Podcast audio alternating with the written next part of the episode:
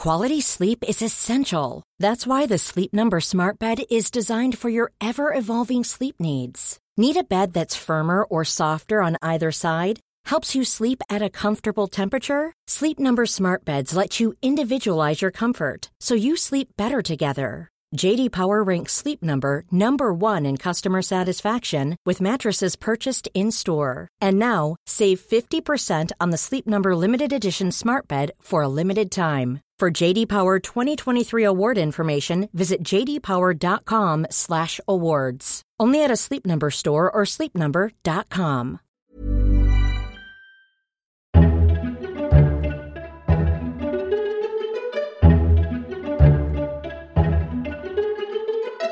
Welcome to FT Politics, a weekly discussion on what's happening in Westminster from the Financial Times. I'm Sebastian Payne. This week, we'll be discussing the latest emergency Brexit summit in Brussels, the semi long delay till October, and where this leaves the Prime Minister. Plus, we'll be digging into how and if the Tory party can appeal to younger people, i.e., those under 50. I'm delighted to be joined by our political editor, George Parker, Brussels Bureau Chief Alex Barker, columnist Robert Shrimsley, and Deputy Opinion Editor Miranda Green. Thank you all for joining. And if you find yourself liking this episode of FT Politics, then do subscribe through all the usual channels to receive it every Saturday morning. We also do like a good positive review. While Brexit remained in stalemate in Westminster, Theresa May hopped on the Eurostar for yet another summit, and she came back with yet another extension. The Prime Minister wanted to delay Brexit until the end of June, while some EU leaders wanted it to be over a year. In the end, the delay came out as October the 31st. So the new crunch date for Brexit is Halloween. Meanwhile, where has this left the state of talks, what's Brexit going to look like, and what is going to happen next. So, George Parker, let's begin with the summit. You were there, as was Alex, who's joining us on the line from Brussels. This was a summit that was called as a result of the fact Theresa May could not get her Brexit deal through the House of Commons. She's tried three times to get it through. MPs rejected it with big defeats, although those defeats are gradually getting smaller. And we were set to leave the EU today. This was meant to be the new Brexit day, Friday the 12th of April, but Mrs May had said, I don't want a no deal Brexit, and the EU concluded it didn't really want a no deal Brexit either, so that can has been kicked down the road once more. Yes, I mean, the one good thing you could say about Theresa May's handling of this summit is it's far better than the one back in the middle of March, where she landed the EU with her request for a delay at the last minute the meeting was really bad tempered. She was locked outside the room having her dinner on a tray while the rest of the European Union discussed a short extension until April the 12th. At least this time, she got the groundwork in. She met European leaders before the summit, sent a letter to Donald Tusk in good time. As you say, she requested a, an extension until June the 30th. But in the end, I think she accepted that. She probably rather wished that she was going to have forced upon her a longer extension as a way of trying to keep pressure on the Eurosceptics. And in the end, we ended up with this halfway house of October the 31st, neither short nor especially long. But nevertheless, the whole summit was another humiliation for Theresa May. She said she wanted us out by March the 29th. Now we could be there till Halloween. Uh, she said we wouldn't take part in European elections. It's now quite possible we will have to take part in them.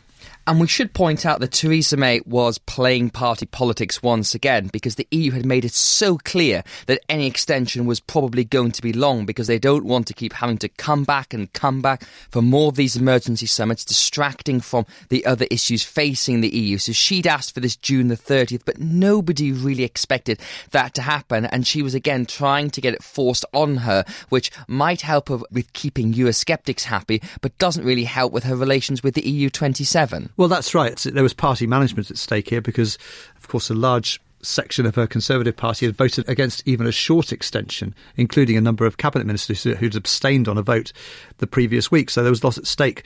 So she couldn't be going in asking to push Brexit back until the end of 2019 or even into 2020. But in the end, having a longer delay probably suits her purposes because it means we end up at least having a bit of stability over the next few months.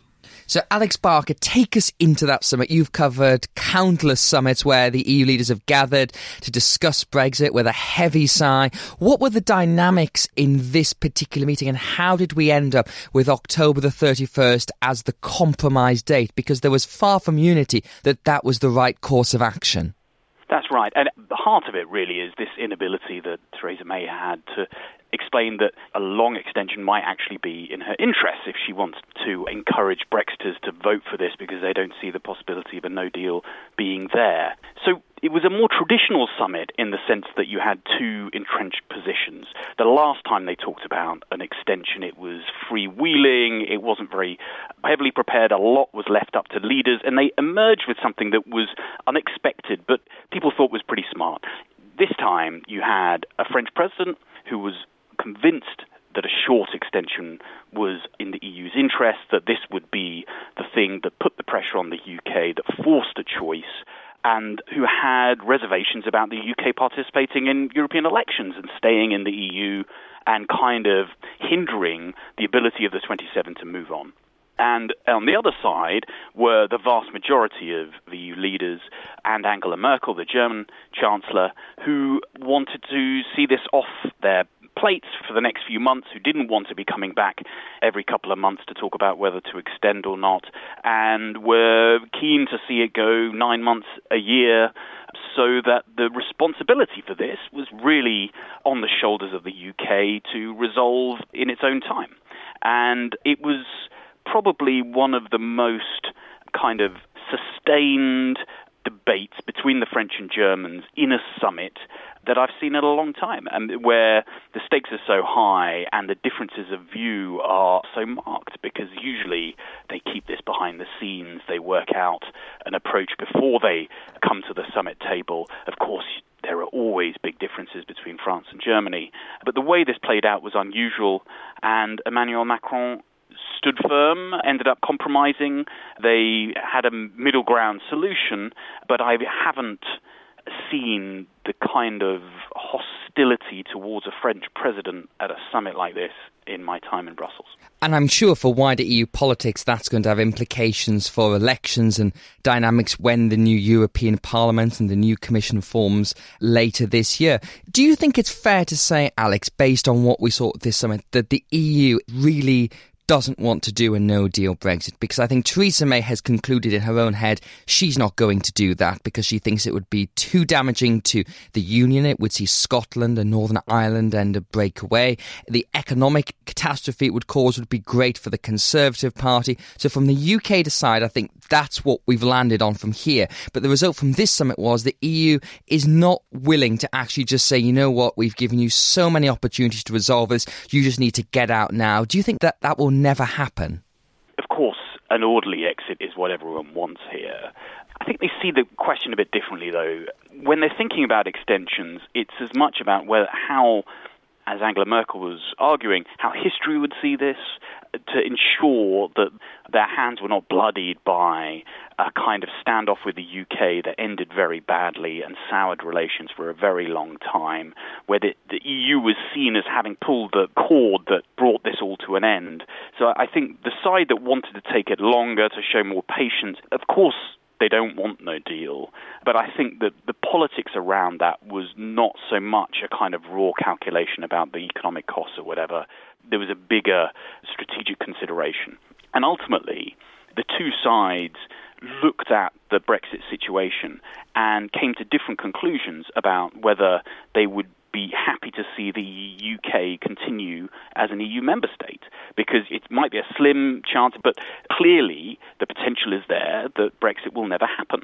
And I think the long and short camps were also a proxy for those who want to see the EU move on without Britain now, and those who would be quite happy to see Brexit reversed. Well, George, that nicely brings us on to how this thing landed in Westminster because when Theresa May had that epic seven hour cabinet meeting, which I think was only a week ago but feels like quite a lot longer, um, given the state of current events, that she managed to get agreement from her cabinet for a short extension, not a long extension. There were notable Eurosceptics, such as the leader of the House, Andrea Leadsom, even the Defence Secretary, Gavin Williamson, who were dead set against a long extension, the idea that it would go into 2020 or even the end of this year. But what I thought was very striking this week was that Theresa May came back with an extension that was quite a lot longer than she had promised her cabinet and had promised well, it was taking it all the way through to the autumn. Yet no resignations and no real anger from the conservative party. People feel so worn down by this thing now that they've sort of confined it within themselves to really get angry about it. Well, it was a sort of muted anger, I think, you saw in the House of Commons. So just take you on from the, the summit, Theresa May had a press conference at three o'clock on Thursday morning and then was back in the House of Commons at lunchtime the same day to make a statement. And as you say, you would have expected there to be an outpouring of Eurosceptic angst about that because she said there was no way that as Prime Minister she could accept an extension beyond June the 30th, which of course she just signed up to. And you had veteran Eurosceptics like Bill Cash calling for her resignation, saying it was an abject surrender. But you could tell that the passion wasn't really there because we've been through three months of unprecedented, in my view, political attritional warfare on Brexit, and people are exhausted on all sides, and not least the Prime Minister. So I think it was partly the sort of sense that an Easter break was finally coming into view for people and their heart wasn't really in it. But I think it's only a bust up with the Tory party deferred rather than cancelled because what Conservative Eurosceptics say, ministers and backbenchers, is that there are two big rendezvous with the public coming up. There's the local elections on May the 2nd, where the Conservative Party will be fighting in their own shire heartlands, and you can expect a pretty bad set of results and very negative feedback coming back from the doorstep. And then, of course, on May the 23rd, if Britain participates in the European elections, again, another wipeout for the Conservative Party. And I think it's at that point that Theresa May will feel the real force of the backlash of the extension she agreed in Brussels. Because on those two campaigns, we got the briefing from Lord Hayward, who's a long term analyst of local elections, and he took us through the numbers this week, George. And when you looked at them, they're talking big defeats here that they're going to lose possibly three figures, four figures of council seats, plus lose control of scores of councils. Places like Peterborough that are a sort of very key Tory council might go over to Labour control. There's also even Lib Dem seats in places like Bath and North East Somerset, Jacob Rees-Mogg's heartland that might go over to the Liberal Democrats. And that's because when you look at the last cycle back in 2015, that was peak Cameron in a way. That was when the modernisation project was at its zenith. They were gobbling up votes from Liberal Democrats. They were taking Remain metropolitan votes and they'd promised the referendum. So that was when the Tory coalition was at its widest. Now it's narrowed so much that you can only see bad things coming from there. Plus, the anger that you've seen about European Parliament elections is quite extraordinary. That you've seen Conservative MPs saying, let's just not bother campaigning, let's run paper candidates or not run at all. And of course, at the back of that, we've seen as we're recording today the launch of the new Brexit Party by Nigel Farage Yeah, I mean, it's not just the arithmetic, which looks pretty daunting, as you say, for the Conservatives, because they are dis- defending seats in their heartlands on a very high watermark from last time, as you say. But it's more the mood coming back. And when you bear in mind that people going out knocking on doors for the Conservative Party tend to be older people, tend to be Eurosceptic, tend to be extremely disillusioned with the way that Theresa May is handling the Brexit negotiations there will be a torrent of anger coming back to central office, reporting back not just from what the voters are saying, but what party activists are saying, from councillors who've lost their seats and their position in the local authority and in the local community who will be furious. You know, so that will be feeding back. And then three weeks after that, to ask the party to get up off its knees and go out and campaign in a set of European elections, which they said they wouldn't contest. It was the nightmare scenario for the Conservative Party. As you say, finding candidates will be difficult. Finding anyone to knock on doors will be almost impossible.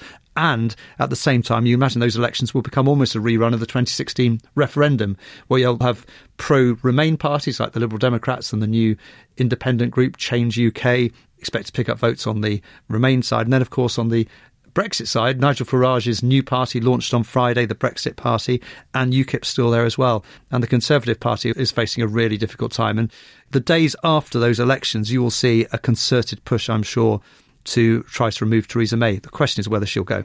Exactly. And one thing that I think is worth noting for those European elections is the Labour Party is actually polling surprisingly well. Maybe they become the repository for general political anger that if you're not highly motivated about the Europe issue, and we should forget that large portions of the British electorate are not motivated by this, and if you just want to send a signal or you see a Labour world viewpoint, you could see Labour doing quite well in those elections because its MEPs are all pro Remain. And when I've spoken to them, the message they're going to put forward is very much we could be in this for up to five years, that it could be delayed and delayed, we might never leave. And we want to play our full part in the Parliament, and whether it's workers' rights or regulations, we do need to be actively involved in that. Alex, just to flip back to Brexit and where this leaves us for a moment, what is going to happen now with the UK's departure? Because it feels like to me the whole thing is just going to be frozen for the moment because it's all down to Westminster and Westminster is still in deadlock. So is the EU just going to sit back and wait and see what happens? Well, I mean, this is what the French and Michel Barnier, the EU's chief negotiator, were worried about. They thought if you didn't have the pressure of a short deadline, that we'd end up in drift and you know, we'd be back to the Malthouse Compromise and all sorts of things being discussed in London that were completely implausible, and it would be displacement activity before we reached the cliff edge again, and um, the UK would be back asking for an extension. And that may well play out, but it's quite a big gap. Six months to kind of sustain in British politics with this looming over everything may be quite hard for Downing Street, for Labour. You'd expect there has to be something done in that period. And what people are thinking about here is will we see a new Prime Minister? in time for that October decision. Is there any chance of this cross party deal coming together? And people are, aren't very hopeful about that. So I think it really is about that next extension, and it will be harder than this time because Europe works by compromise. The French president lost this time, but next time it's certain that the EU will not place Britain's interests above its own unity. And so, if there is a big divide, the frustration would have built up even more later this year. And I think the, the threshold for another extension is much higher in political terms. So, the UK will have to show something has moved in the coming months. Otherwise, I think it could well raise the risk of it ending quite badly. I think the extension of six months is a dangerous period for Theresa May because, as Alex was suggesting there, it takes away the pressure for people to come out of their trenches and actually come to a compromise. Because if you're a pro European, you think maybe the tide is changing in your direction and you've got six months to make the case for a second referendum to try to reverse Brexit. On the other hand, if you're a conservative Eurosceptic, you think, well, hang on a sec, in six months' time, we could have got rid of Theresa May, installed a Eurosceptic leader, possibly Boris Johnson, gone back to Brussels, tried to renegotiate, failed, and then gone to the country for a general election, basically campaigning for Brexit with or without a deal.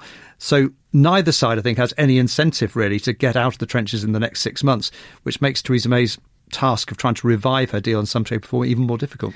I think just to summarise briefly, the things that could happen next, it really all does come down to Theresa May's leadership now, George, because in that six months, it's not quite enough time to have a second referendum. You might be able to railroad it through Parliament, but it's very, very tight and it would get so disrupted on the way by Eurosceptics in the House of Commons and the House of Lords. You could have a general election. You could certainly have a Tory leadership contest, but it feels like something's going to have to break in Westminster. Otherwise, we'll be doing exactly what Alex just said that Monsieur Macron is worried about, which is just the stalemate continuing. And that thing does seem to be Theresa May's leadership because you have those bad elections. At that point, you would think the normal laws of political gravity will take hold and it will be so clear that she is destroying the Tory party by staying there and not resolving this issue. She gets heaved out. And then that leads to a new Eurosceptic leader. Yeah, at that point, straight after the European elections, there will be a titanic struggle between the two wings of the Conservative Party, with the Eurosceptics trying to remove it immediately so they can get their own candidate in. And those on the other side of the party, the moderate pro European wing of the party, even though many of them are completely fed up with Theresa May, think she's lost all authority, are so desperate to keep someone like Boris Johnson out of number 10 and the risk of a no deal exit. They will try to keep Theresa May propped up. I mean, she's already a lame duck prime minister, but they will try to keep her going for a little bit longer. And I just thought, you know, that the mood in the House of Commons after Theresa May returned from Brussels was fascinating. It was almost like despite the fact that people were going through the motions of talking about the cross party talks, it was the sort of clutching of straws of the Prime Minister. The idea that MPs can go away for a 10 day Easter break and somehow that will change the dynamic when they came back. People were saying exactly the same thing you'll remember at Christmas time. That when people came back, they'd spend a bit of time with their family, talk to constituents, come back in a realistic And they came back in a hardened mood. And, and a couple of weeks later, they voted by a margin of 230 to vote Theresa May's deal out. So you know, straws are being clutched at, I'm afraid, but it's a difficult time for Theresa May for sure.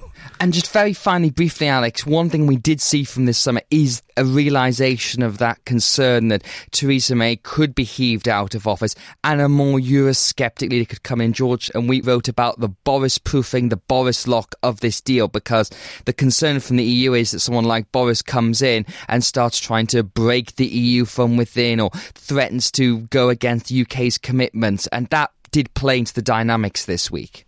It did. I mean, some leaders at the summit did raise the fact that, you know, for all the limited trust they had in Theresa May to make sure that Britain wasn't a kind of rogue member state for the period it has left in the Union, they don't know whether they can trust the person who comes next. And what you have seen is them bomb proof their position by making clear that the purpose of this extension is ratification. They've been absolutely clear that this withdrawal agreement won't be reopened, and they've tried to be even clearer on the limits of what is even possible on the changes to the political declaration. And I think any leader that comes to replace Theresa May and renegotiate this withdrawal agreement is going to not have an easy time here, I can tell you that.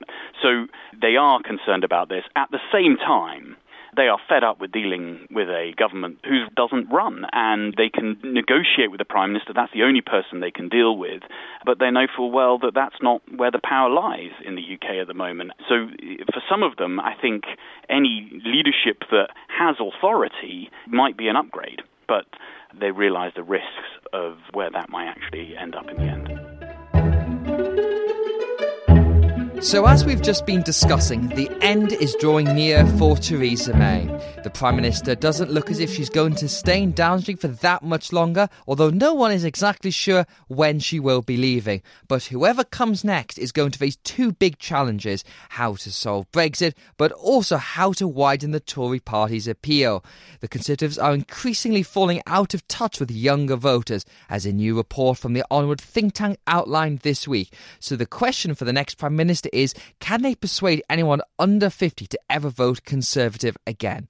Miranda Green, let's begin with the leadership question here. So, the real thing that we think is going to unlock Brexit is Mrs May departing, and we've seen yet more posturing this week from the likely successors to the Prime Minister. Many of them have really started the campaigns already with interviews. We saw Liz Truss did a big interview with The Spectator where she said she might bin HS2, and so the Tories have got to get on board with the Airbnb living, Uber riding, Deliveroo eating generation. You've seen Matt Hancock saying that the Tory party needs to appeal to people who are younger than those who want their winter fuel allowance. And you've had Penny Mordaunt as well saying that the real patriots are the Remainers who've accepted the referendum results. When you put that all together, even though Mrs May is still Prime Minister, everyone's now looking to life beyond her reign.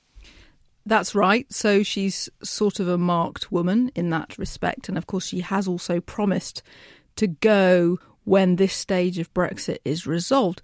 That could be a while, and she may not get to wait until the moment of her choosing in that way because we have not just the round of local elections at which the Conservative Party is predicted to lose a lot of councillors, but also potentially now the European elections. And if we fight them, the pollsters are all saying that both main parties will suffer and there'll be a movement to both the very pro Brexit fringes and the anti Brexit fringes, with smaller parties taking advantage. So she's in that awful position where the minds of her troops are not now really focused on the big questions. It's all about what's happening in my patch electorally. And, you know, my experience of politics, both inside a party and as a sort of journalistic observer, is that this sends everybody mad and they can't really raise their minds to another level. So I think we're going to become very, very distracted by that. Not least because of what's been going on in the Tory local associations. I mean, daily, you know, you have reports of people saying that even the office holders in local Conservative parties are threatening to vote for Farage's new Brexit Party if they get the opportunity to send a message to their own leadership. So that kind of feeling of disaffection at the grassroots Tory level is, is a sort of burning issue, both for May as she tries to cling on a bit longer, and also for those who would like to take her job, because it'll be a question of how much they're forced to play to the gallery and how much they can actually, as you said, widen the Tory party's appeal, because boy, those two things are not the same.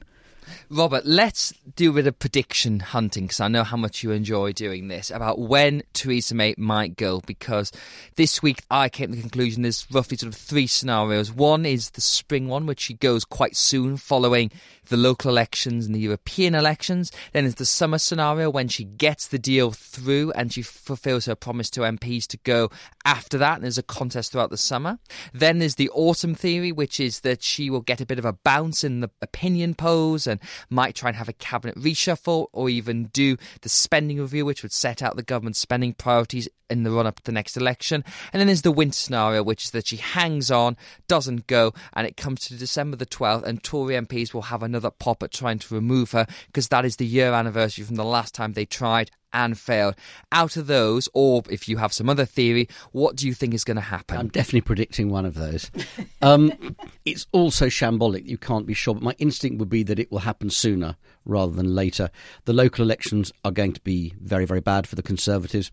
If the European elections take place, I think they'll be disastrous for the Conservatives.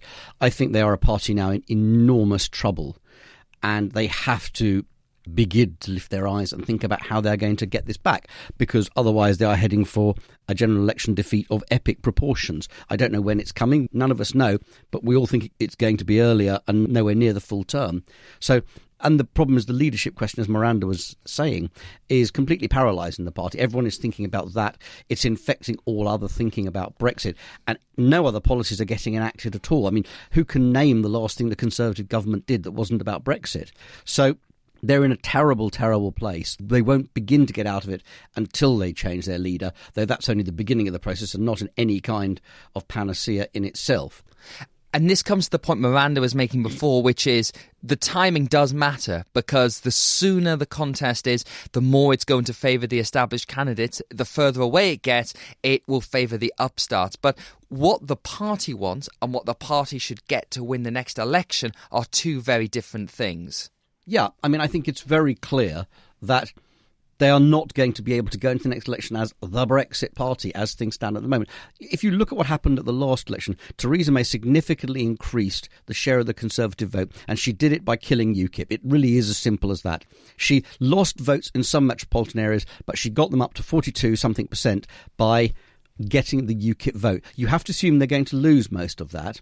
You also have to assume they're going to lose a chunk of the competency vote, and then they're going to lose a chunk of the metropolitan vote. So they've got to decide which part they want to get back. The, the moment of Brexit is not going to lance the boil because, as we all know, there's stage two to come, whatever place we get to. So I think they've got to start thinking further down the line. They've got to start thinking about all the other things that are going to get the Conservative voting coalition back together again. And the problem is, most of the people who we think are likely to be strong contenders for the Tory leadership are not currently focused on that for exactly the reasons Miranda pointed out. They're focused on taking the hardest position they can take on Brexit in order to maximise their chances of winning. I think also it's this bizarre talent that Nigel Farage has to mesmerise the Conservative Party. You know, the fact that he's back on the scene, he's got some funding, he's looking kind of fit and up for the fight. They'll be horrified by this. So, whereas Robert is absolutely right as to where they can go, they will probably think they have to compensate for the Farage factor and go in the other direction. So it's a real strategic moment electorally for them as to how they take this decision. Also, one thing we haven't touched on yet, of course, is the fact that whoever takes over from May has a good chance, unless they were to lose to a, a Labour Party or a Labour coalition at an early general election, has a good chance of shaping the second stage of the Brexit negotiations, which is actually way more important than the last two and a half years of discussions we've been in mired in, because that's where we end up in our relationship with the EU. So, of course, how the leadership contenders set out their stall for that and whether it's a reasonable, business friendly solution that they're recommending, which would be very much the old Conservative Party that we thought we knew before this, or whether it's a sort of hard line, no deal Brexit that they all feel condemned really to recommend just because of the grassroots who have the say over who becomes the next leader. But I think for all but the most passionately committed Brexiters. Brexit, as far as the Conservative government now goes, is an issue of competence now. It's just actually, do you actually look like a party that can run the country? And Yes, at the I moment, they don't, and that's a massive, massive issue. So this whole debate was symbolised on Tuesday in Westminster when there were two events held by different wings of the Conservative Party. One was held by the Bruges Group, which is the long-term Eurosceptic group, and it featured Andrew Bridgen, Mark Francois, and Anne-Marie Morris, who are probably three of the most hardline Brexiters in the party, where Mark Francois made headlines by saying that if we're trapped in the EU through a long extension, we would behave like perfidious Albion on speed. And he quoted Tennyson poem at length. And the whole event was slightly bizarre, slightly pointless, and completely out of touch with, I think, what anybody thinks the country needs now. And the opposite side of Westminster was an event hosted by Onward, which is a new think tank that was created following the 2017 election to try and widen the party's appeal. And they've released this new report that outlined the challenges facing the Tory coalition. At that event, James Kanagasooriam, who's a rising star in Tory polling circles, said that there is a time bomb underneath the Conservatives voting coalition. And at that event, you had Penny Mordaunt, Matt Hancock, Tom Tugendhat, who's chair of the Foreign Affairs Select Committee, and it was meant to be Michael Gove, but he was busy off trying to fix Brexit. But that report, Robert, did highlight the fact that if the Conservative Party goes in the ERG direction seen by Francois and Bridgen, there's no way it can win an election. The only way it can is to go in this different direction. But is there really the appetite to address these fundamental issues with the Tory voters in the country? Yeah, look, I think the headline out of the Onward report was that by the next election, you're going to have to be 51 before you're more likely to vote Conservative than vote Labour. And I think there was something like 83% of Conservative voters are now over 45. So, yeah, huge demographic time bomb for the Conservative Party. Actually, I went through the whole report and I looked at all the numbers. And it doesn't have to be anything like as terrifying for the Conservative Party as it could be. Because the point is that Brexit isn't the be all and end all for these voters. Actually, when you crunch the numbers, what it tells you is that British younger voters in decent numbers are perfectly prepared to vote for a traditional Conservative Party. They want the Conservative Party to be a bit less nasty, a bit more fair. They want it to care much more about the environment. In other words, they want the Conservative Party to look like the party David Cameron was attempting to turn it into. And what that means is that the Conservative Party has to get back to the point of eliminating some of the negatives and accentuating some of the positives. Younger voters are perfectly happy to vote for lower taxes. They want better public services. They want a fairer society, but they're not looking for enormous socialist revolution. The Conservatives have got to get better at doing is getting rid of all the nasty side of, of their image. It's what Theresa May, of course, famously said many, many years ago. And they've got to look like what we once referred to as compassionate conservatives. And I think this is the key issue for them as they go forward. Do they want to be dominated by people who look very old fashioned, look like everybody's dad or granddad, who look well heeled and uncaring with no idea about what life is like for normal people? Or do they want to look like a party that understands the country in which we live? That's the fundamental message from the Onward report. It isn't that you have to become tremendously woke and politically correct. That's not what this report says at all. So I think this is very interesting analysis and probably the senior Tory politician who has understood this best and for the longest period is Michael Gove. When you look at the way that he's handled himself at the Agriculture and Environment Department, it's all incredibly green and it's all incredibly, you know, we understand modern Britain. There is a sort of paradox at the heart of it, though, because, of course, he as an individual is a leading Brexiter. And I read this week that he has been trotting out a phrase that he's looking forward to using in luring back all these mainstream voters, which is now that we have left the European Union. I'm really sorry, but as a non Tory, I just think this is cloud cuckoo land. You know, we are not going to be out and beyond of Brexit in a way that allows the Tory party to reclaim this mantle of being reasonable, sensible folk that know how to run things. I think your point about grip is absolutely crucial to this. This has been a saga of incompetence. And really, I think we're still very much where we were about a year ago, which is that the biggest advantage that the Conservative Party has electorally is still Jeremy Corbyn. And until they've actually got something to present as a positive reason to vote Tory, they're nowhere. But following up on that, Miranda, it's not just the policy element of Brexit, it's the people who are advocating Brexit. Because if you take those ERGers who I mentioned before, you know, Jacob Rees-Mogg was a backbench MP for five years who was seen as a bit of an oddity. I remember he was described as David Cameron's worst nightmare when he was first elected as an MP. But now he's never off the rolling news channel. the worst nightmare anymore. and he's never off the rolling news channels, and he is constantly on the front pages, and he symbolises for many people what the Conservative Party has become. And I think this is the challenge for the next leader because it is now the Brexit Party. We've said this before on this podcast. You know, it was Conservative voters, Conservative activists, Conservative MPs who are fully embodied what Brexit is. They can't get away from that. They have to own it. But it's moving away from the most hardline Brexiters is going to be really, really tough. Really, really tough. And you're quite right. Once upon a time, Jacob Rees-Mogg or Andrew Bridgen or indeed Mark Francois in all his ridiculousness, these were marginal figures and they would hardly have ever been on the television and they're now on every single day. But it's not just a problem of how to throw off the shackles of the extremists in the parliamentary party who've been holding them hostage because look at what's happened at the local level. They have allowed their local associations to be infiltrated by hardliners. I mean, MPs have said to me once a week they get a letter from a reasonable long term member of the Conservative Association saying, I'm really sorry, of course I'll continue to vote for you personally, but I can't be a member of this organisation anymore. So, in a sense, it's a mirror image of what's happened to Labour, even though they're not actually running the front bench, as it were, those hardliners have a grip in the parliamentary party and they have a grip at the local level too. This is why I think if you were a Conservative Party member, what's happened to Boris Johnson is something of a shame for the party because this was a man who, for a long time, epitomised metropolitan liberal conservatism. And then he went and supported Brexit. And that was a clearly unforgivable crime for lots of Remainers. But even at that point, it didn't have to become irrevocable for him. He could have supported Brexit, gone back to being a more liberal conservative. Clearly, there were political crimes committed during the referendum if you were a Remainer, but you could get past a lot of that.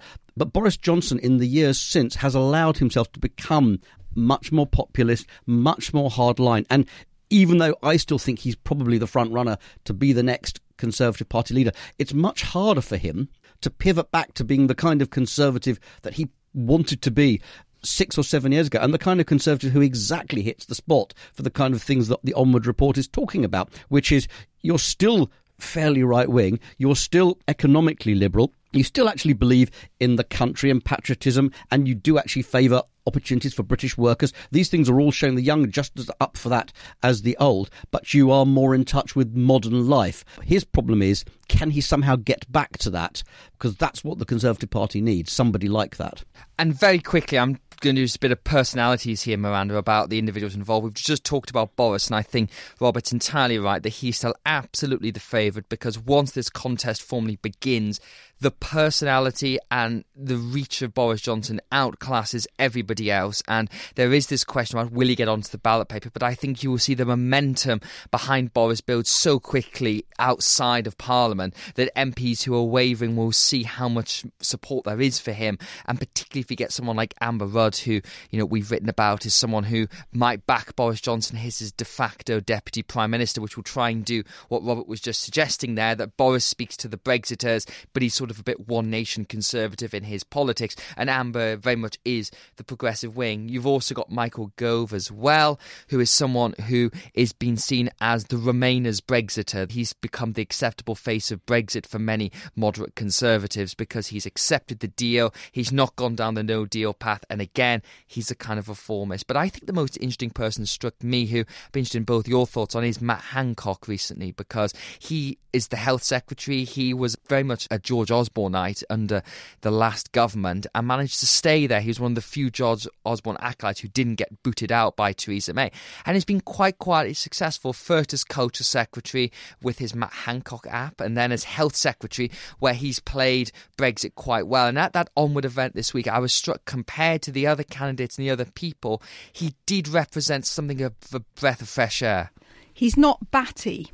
That's quite important and he's not weird. That your base level quite, now? No, that's where we're starting from. I mean, let's be honest about this. I completely hear what both of you say about Boris could be saved by a joint ticket with Amber Rudd, all of this, but neither Boris nor Amber Rudd actually look normal to most of the population. You know, you have to be realistic about it. Matt Hancock is rather good, and he's got this interesting backstory, his dyslexia, and all the rest of it. He's quite a sort of John Major type figure, so you can see him coming through the middle like that. thing these days. Well, it's all relative, isn't it? And the situation we're in helps anybody to sort of look acceptable compared to the front runners.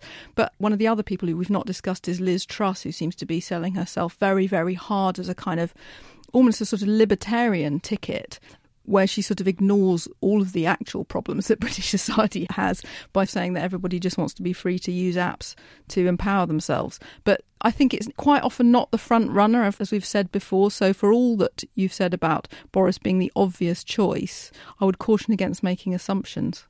I think Matt Hancock I think he is interesting. One of the things that's notable is the officials in the departments where he's worked praise him. That isn't universally true among this cabinet. His officials regard him as a good, decisive minister. He takes the flak when there's flak to be taken. He doesn't hide behind other people. He makes his mind up and gets on with it.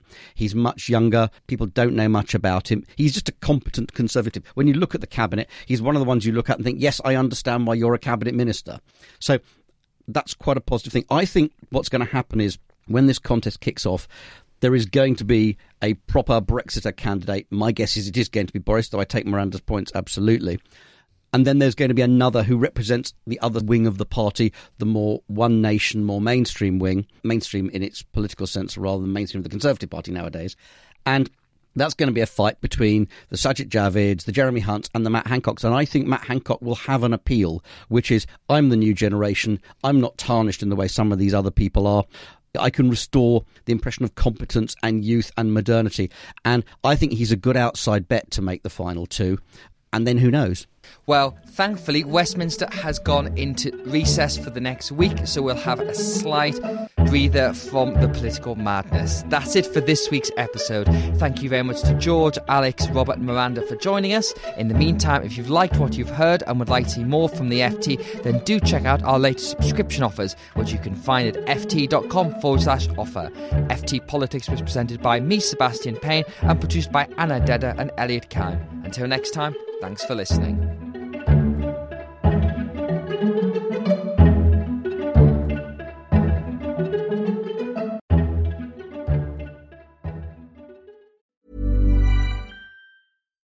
When you make decisions for your company, you look for the no brainers. And if you have a lot of mailing to do, stamps.com is the ultimate no brainer. It streamlines your processes to make your business more efficient, which makes you less busy. Mail checks, invoices, legal documents, and everything you need to keep your business running with stamps.com. Seamlessly connect with every major marketplace and shopping cart Schedule package pickups and see your cheapest and fastest shipping options from different carriers with rates up to 89% off USPS and UPS rates. And with the Stamps.com mobile app, you can take care of mailing and shipping wherever you are. Make the same no-brainer decision as over 1 million other businesses with Stamps.com. Sign up with Code PROGRAM for a four-week trial, plus free postage and a free digital scale. No long-term commitments or contracts. That's stamps.com. Code program. The secret to visibly firmer, summer ready skin is here. Osea's number one best selling Undaria algae body oil, clinically proven to instantly improve skin elasticity and transform dull, dry skin to silky, soft, and unbelievably glowing. Rich yet never greasy, Undaria algae body oil is formulated with sustainably sourced seaweed to help replenish the skin's moisture barrier and seven nourishing active botanical oils for results you can see and feel all over. The best part? It's signature scent. A blend of freshly squeezed grapefruit, cypress, and mango mandarin transports you to sun-kissed summer days. This all-natural scent is unforgettable. Everything Osea makes is clean, vegan, cruelty-free, and climate-neutral certified, so you never have to choose between your values and your best skin. Get healthy, glowing skin for summer with clean vegan skincare from Osea. Get 10% off your first order site-wide with code GLOW at OseaMalibu.com. That's O S E A Malibu.com code GLOW.